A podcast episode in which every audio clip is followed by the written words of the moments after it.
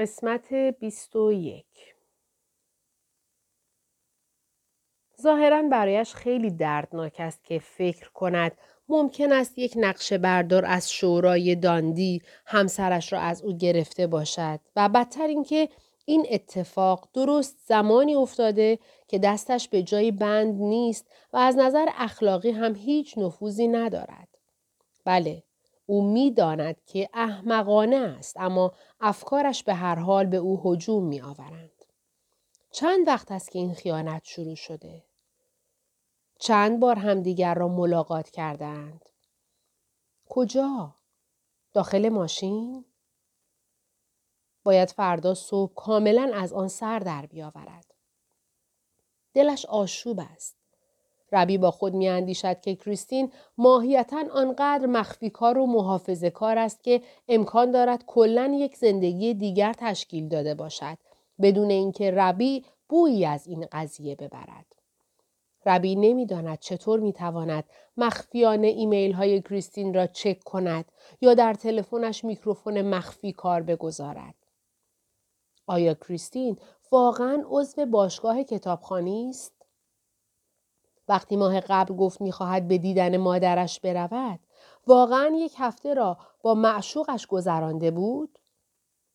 قهوه هایی که گاهی شنبه ها بیرون می نوشد چطور؟ شاید بتواند یواشکی در جیب کتش ردیاب بگذارد. ربی همزمان هم خیلی عصبانی است و هم کاملا ترسیده.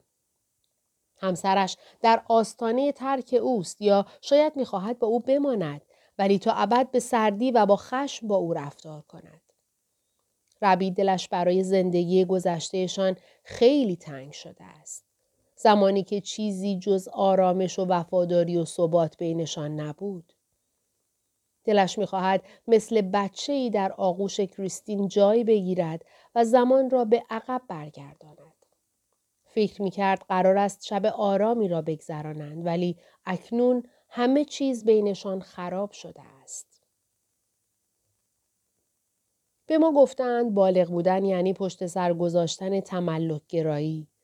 حسادت متعلق به بچه هاست. انسان بالغ می داند که هیچ کس مالک کس دیگری نیست. این چیزی است که از وقتی خیلی کم سن و سال بوده این انسانهای عاقل در گوش من خانده اند. اجازه بده جک با ماشین آتش نشانی تو بازی کند. اگر او کمی با آن بازی کند به این معنی نیست که دیگر مال تو نیست.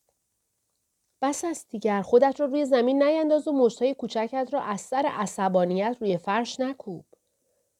خواهر کوچک تو شاید عزیز دل بابا باشد ولی تو هم عزیز دل بابا هستی. عشق مثل کیک نیست. اگر به یک شخص عشق بدهی بدین معنا نیست که برای بقیه کمتر باقی میماند. عشق هر زمان که نوزاد جدیدی به خانواده اضافه می شود شدتش بیشتر می شود. بعدتر بحث حتی بیشتر راجع به هم آغوشی معنا پیدا می کند. چرا اگر شریک زندگیتان رابطه برقرار کرد راجع به او بد می اندیشید؟ در حالی که اگر او با غریبه شطرنج بازی کند یا به گروه مراقبه ای بپیوندد که اعضایش زیر نور شم صمیمانه با هم درباره زندگیشان حرف می‌زنند از دستش عصبانی نمی‌شوید. می‌شوید؟ سوالات دست از سر ربی بر نمیدارند. پنجشنبه قبل که به کریستین زنگ زد و او جواب نداد کجا بوده؟ با کفشای مشکی جدیدش می‌خواهد توجه چه کسی را جلب کند.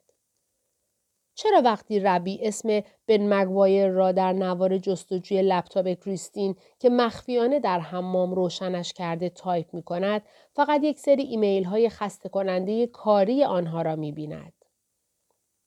چطور و کجا با هم ارتباط برقرار می کنند؟ یعنی حساب کاربری مخفیانه ای برای ارسال ایمیل به هم درست کرده اند؟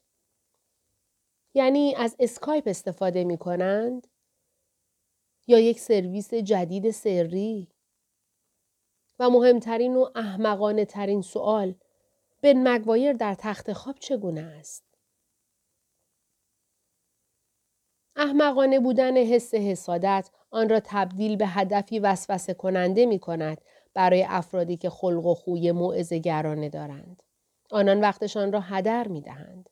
هرچقدر هم که تاخت و تازهای از سر حسادت مشمعز کننده و احمقانه باشد اجتناب ناپذیر است. ما باید بپذیریم که وقتی میشنویم کسی که به او عشق میورزیم و تکیه می‌کنیم لبها یا حتی دستان شخص دیگری را لمس کرده نمی‌توانیم همچنان عاقلانه رفتار کنیم. البته این کاملا بیمعناست و صد درصد برخلاف افکار کاملا عاقلانه و غیر افراطی و وفادارانه است که احتمالا در زمان خیانت اتفاقیمان به کسی در سر پرورانده ایم. در حال حاضر منطق و استدلال نمی‌تواند ما را آرام کند. عاقل بودن یعنی شناخت موقعیت هایی که منطق و استدلال به هیچ وجه در آنها به کار نمی آید. ربی چند وقت یک بار سعی می کند آرامتر نفس بکشد. به نظر می رسد که در ظاهر عصبانی است اما از درون کاملا ترسیده است. تکنیکی را که یک بار در مجله خوانده امتحان می کند.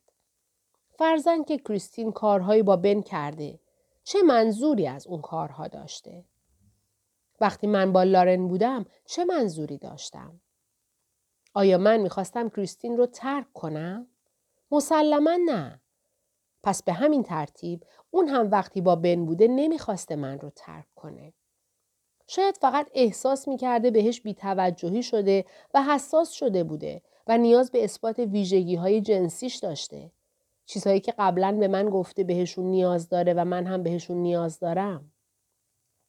اون هر کاری کرده باشه احتمالا بدتر از اتفاقی نیست که تو برلین افتاد که البته اون اتفاق هم واقعا خیلی بد نبود. بخشیدن اون یعنی کنار اومدن با حسهای مشابهی که خود من تجربه کردم و رسیدن به اینکه اون وسوسه ها چه از طرف من و چه از طرف کریستین به یک اندازه دشمن ازدواجمون و عشقمون بودن. این تفکرات به نظر خیلی منطقی و روشن فکرانه می آید. با این حال هیچ تفاوتی ایجاد نمی کند. ربی دارد کم کم سعی می کند خوب باشد. اما نه به شکلی معمولی و پیش پا افتاده با گوش دادن به موعظه یا پیروی از آداب اجتماعی از سر ناچاری یا به خاطر احترام کورکورانه و بزدلانه به سنت ها. بلکه او از مؤثرترین و موثقترین راه ممکن در حال تبدیل به انسانی بهتر است. از طریق فرصتی که برای بررسی عمیق پیامدهای طولانی مدت رفتارهای بد به او داده شده است. مادامی که ناخداگاه از وفاداری دیگران برخورداریم، حفظ خونسردی درباره مسئله خیانت کار راحتی است.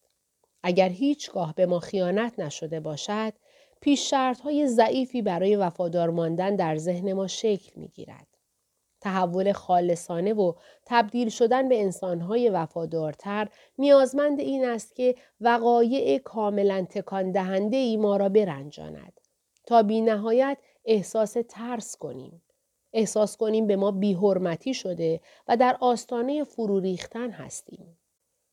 تنها آن زمان است که حکم ممنوعیت خیانت به همسرمان از یک حرف پیش پا افتاده بیخاصیت تبدیل می شود به یک ضرورت اخلاقی همیشه پررنگ. تمایلات ناسازگار اولین چیزی که ربیع می‌خواهد امنیت است. فضای شنبه شبها در زمستان اغلب به طور خاصی گرم و دوستانه است. هر چهار نفر آنها دور میز می نشینند و پاستایی را که کریستین پخته می خورند. ویلیام هر هر می خندد و استر آواز می خاند. بیرون تاریک است. ربی نان جوی آلمانی محبوبش را می خورد. بعد نوبت بازی مونوپولیست و جنگ با متکا و حمام و قصه و خواب بچه ها. کریستین و ربی هم به تخت خواب می روند تا فیلم ببینند. مثل آن اوایل زیر لحاف دستان همدیگر را گرفتند. گرچه حالا بقیه ماجرا خلاصه می شود در یک بوسه کوتاه هلکی وقتی تیتراژ پایانی فیلم پخش می شود و هر دو ده دقیقه بعد به خواب فرو رفتند. خاطر جمع لای پتو. ولی ربی دلش ماجراجویی هم می‌خواهد. ساعت شیش و نیم یکی از آن عصرهای عالی تابستانی نادر در ادینبروست و خیابانهای شهر بوی ماشین و قهوه و خوراکی های سرخ شده و سنگفرش داغ و هماغوشی می دهد. پر از آدمهایی است که پیراهن طرحدار نخی و شلوار جین آزاد پوشیدند. آدمهای عاقل و فهمیده به سمت خانه هایشان می روند. اما آنهایی که بیرون میمانند شبی پر حرارت و پر رمز و راز و پر از خوشگذرانی پیش رویشان است. جوانی با لباس تنگ از کنارشان میگذرد که شاید دانشجوست یا توریست و لبخند کوتاه مرموزی حواله او می کند و ظاهرا در یک لحظه همه چیز مهیاست. در ساعات آتی مردم به کافه ها و دیسکوها می روند. داد می‌زنند تا صدایشان از پس موسیقی تپنده شنیده شود و سرمست از الکل و آدرنالین در تاریکی در آغوش غریبه جای می گیرند. ربی باید تا پانزده دقیقه دیگر خانه باشد تا حمام بچه ها را شروع کند. سرنوشت زندگی رمانتیک ما این است که غمانگیز و معیوب باشد. چرا که ما موجوداتی هستیم با دو تمایل اساسی که کاملا در دو جهت مخالف ما را به سوی خود می‌کشند. با این حال بدتر از آن امتناع آرمانگرایانه ما از پذیرش و تحمل اختلاف عقیده هاست و البته امید واهی ما به اینکه بی هیچ هزینه ممکن است انتباق عقاید به وجود بیاید. اینکه شاید آدم بیبندوبار برای رهایی از تنهایی و آشفتگی با ماجراجویی زندگی می کند یا اینکه رومانتیک های متعهل ممکن است هماغوشی را با مهربانی ترکیب کنند و احساسات شدید را با روزمرگی. لارن به ربی پیام می دهد تا از او درخواست کند در صورت امکان گاهی با هم آنلاین حرف بزنند. او می‌خواهد صدایش را بشنود و چه بهتر که چهرهش را هم دوباره ببیند. پیام فرستادن کافی نیست. ده روز باید صبر کند تا کریستین برنامه ای داشته باشد و شب از خانه بیرون برود. ربی سرگرم بچه ها می شود تا زمانی که تقریبا وقتش می رسد. بعد به خاطر آنتندهی ضعیف وایفای مجبور است در طول مکالمه در آشپزخانه باشد. او چند بار تا آن زمان چک کرده که بچه ها نیاز به آب نداشته باشند که مبادا به آنجا بیایند. اما با این حال چند دقیقه یک بار بر می گردد و به در نگاهی می کند. فقط محض احتیاط. او قبلا از برنامه فیس تایم استفاده نکرده و کمی طول می کشد تا آن را نصب کند. دو زن در حال حاضر به طرق مختلف به او متکی هستند. بعد از چند دقیقه و دادن سه پسورد یک دفعه تصویر لارن ظاهر می شود. انگار که تمام این مدت داخل کامپیوتر منتظر ربی بوده است. لارن بلافاصله می گوید دلم برات تنگ شده. در جنوب کالیفرنیا صبحی آفتابی است.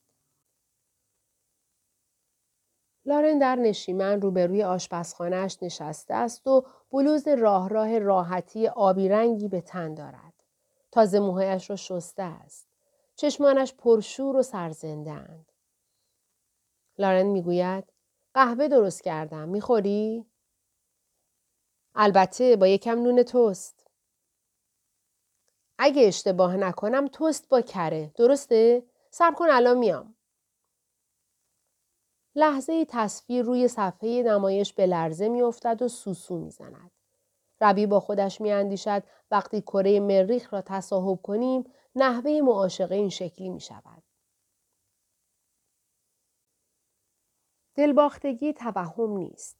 طوری که یک نفر سرش را نگه می دارد واقعا می تواند نشان بدهد که او اعتماد به نفس دارد یا غیر طبیعی است یا زودرنج است. واقعا از روی چشمان فرد می توان فهمید که شوخ تب است و باهوش و از روی دهانش می توان به مهربانیش پی برد. ایراد دلباختگی در چیزهایی نامحسوستر است. ناتوانی در به ذهن سپردن این حقیقت اصلی ماهیت انسان که همه نه تنها شریک کنونی زندگیمان که دیگر کاملا از عیبهای متعددش آگاه هستیم بلکه همه وقتی زمان بیشتری را با آنها سپری می کنیم متوجه می شویم که ایرادهای اساسی و دیوانه کننده دارند. ایرادهایی که آنقدر بد هستند که مسخره بودن و بیهودگی آن احساسات هیجان انگیز اولیه را نشان می دهد. تنها کسانی که ممکن است به نظرمان متعارف بیایند آنهایند که هنوز خوب نمی شناسیم. بهترین درمان عشق شناخت بهتر آنهاست. وقتی تصویر دوباره برمیگردد ربی می تواند در گوشه دور چیزی شبیه رختاویز ببیند که تعدادی جوراب رویش آویزان است. لارن با صدای بلند با خودش می‌گوید راستی این دکمه دست دراز کن و معشوقت رو لمس کن این دستگاه کجاش بود؟ ربی کاملا مطیع لارن است.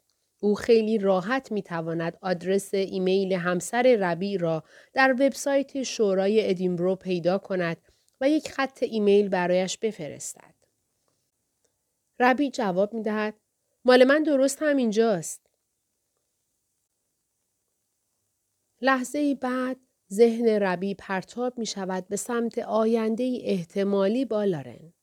او زندگی با لارن را در لس آنجلس تصور می کند در آن آپارتمان بعد از طلاق. می توانند روی کاناپه معاشقه کنند. او لارن را در آغوش می گیرد. شب تا دیر وقت بیدار می مانند و از آرزوها و ضعفهایشان برای هم می گویند. با هم به مالیبو می روند تا در جایی کوچک کنار اقیانوس که لارن می شناسد میگو بخورند. اما آنها باید به شستشوی لباس ها هم رسیدگی کنند و ببینند چه کسی باید فیوزهای برق را تعمیر کنند و از تمام شدن شیر عصبانی شوند. ربی تا حدی به این دلیل که خیلی لارن را دوست دارد واقعا نمی‌خواهد با او ادامه دهد. او خودش را خوب می شناسد و می داند که در نهایت چقدر لارن را ناراحت خواهد کرد. در پرتو تمام آنچه راجع به خودش و سیر عشق می داند می تواند تشخیص دهد که بهترین لطفش در حق کسی که واقعا دوستش دارد این است که خیلی زود از سر راهش کنار برود. ازدواج چیزی کاملا خاص و نهایتا نامهربانانه که بر هر کسی که انسان ادعا کند برایش مهم است تحمیل می شود. لارن دوباره می‌گوید دلم برات تنگ شده. منم همینطور. در ضمن مشتاقانه دارم به اون لباسهایی که اون پشت آویزون کردی تا خشک بشن نگاه می‌کنم. خیلی قشنگن. ای بد جنس منحرف. پیش بردن این داستان عاشقانه پیامد منطقی اشتیاق ربی در حقیقت خودخواهانه ترین و غیر عاطفی ترین کاری است که ربی می تواند سوای همسرش با لارن انجام دهد. ربی قبول دارد که سخاوت واقعی یعنی ستودن، پی بردن به وجود اشتیاق برای دوام رابطه و رفتن. ربی اینطور شروع می کند. یه چیزی هست که می‌خواستم بگم. در این حین که ربی با تردید صحبت می کند، لارن در برابر توپخهایی که او می‌زند و آنچه او تمایل ربی به ماسمالی خاور میانه ای مینامد صبوری می کند و راجع به برکناری از معشوقه بودن کمی شوخی می کند اما با وقار و ادب و درایت و از همه مهمتر با مهربانی برخورد می کند. ربی در پایان می گوید آدم های مثل تو زیاد نیستند و واقعا به این حرفش ایمان دارد. آنچه محرک ربی در برلین بود خواست ناگهانی او بود برای دور زدن کاستی های ازدواجش با حمله تازه اما آرام به زندگی فردی دیگر. اما همانطور که حالا متوجه شده چنین خواسته ای تنها می توانسته یک عمل احساسی بی ارزش باشد و البته نوعی عمل ظالمانه که همه افراد درگیر در آن بازنده هستند و آسیب می بینند. هیچ توافق رضایت بخشی نمی توانست بدون از دست دادن چیزی صورت بگیرد. ربی متوجه می شود که ماجراجویی و امنیت با هم ناسازگارند. ازدواج عاشقانه و داشتن فرزند تمایلات جنسی ناگهانی را نابود می کند. انسان نمی تواند همزمان هم بیبند و باشد و هم یک رومانتیک متعهل هرچقدر هم که هر دو حالت جذاب باشند. هیچ کدام از این دو برایش بیزیان نیست.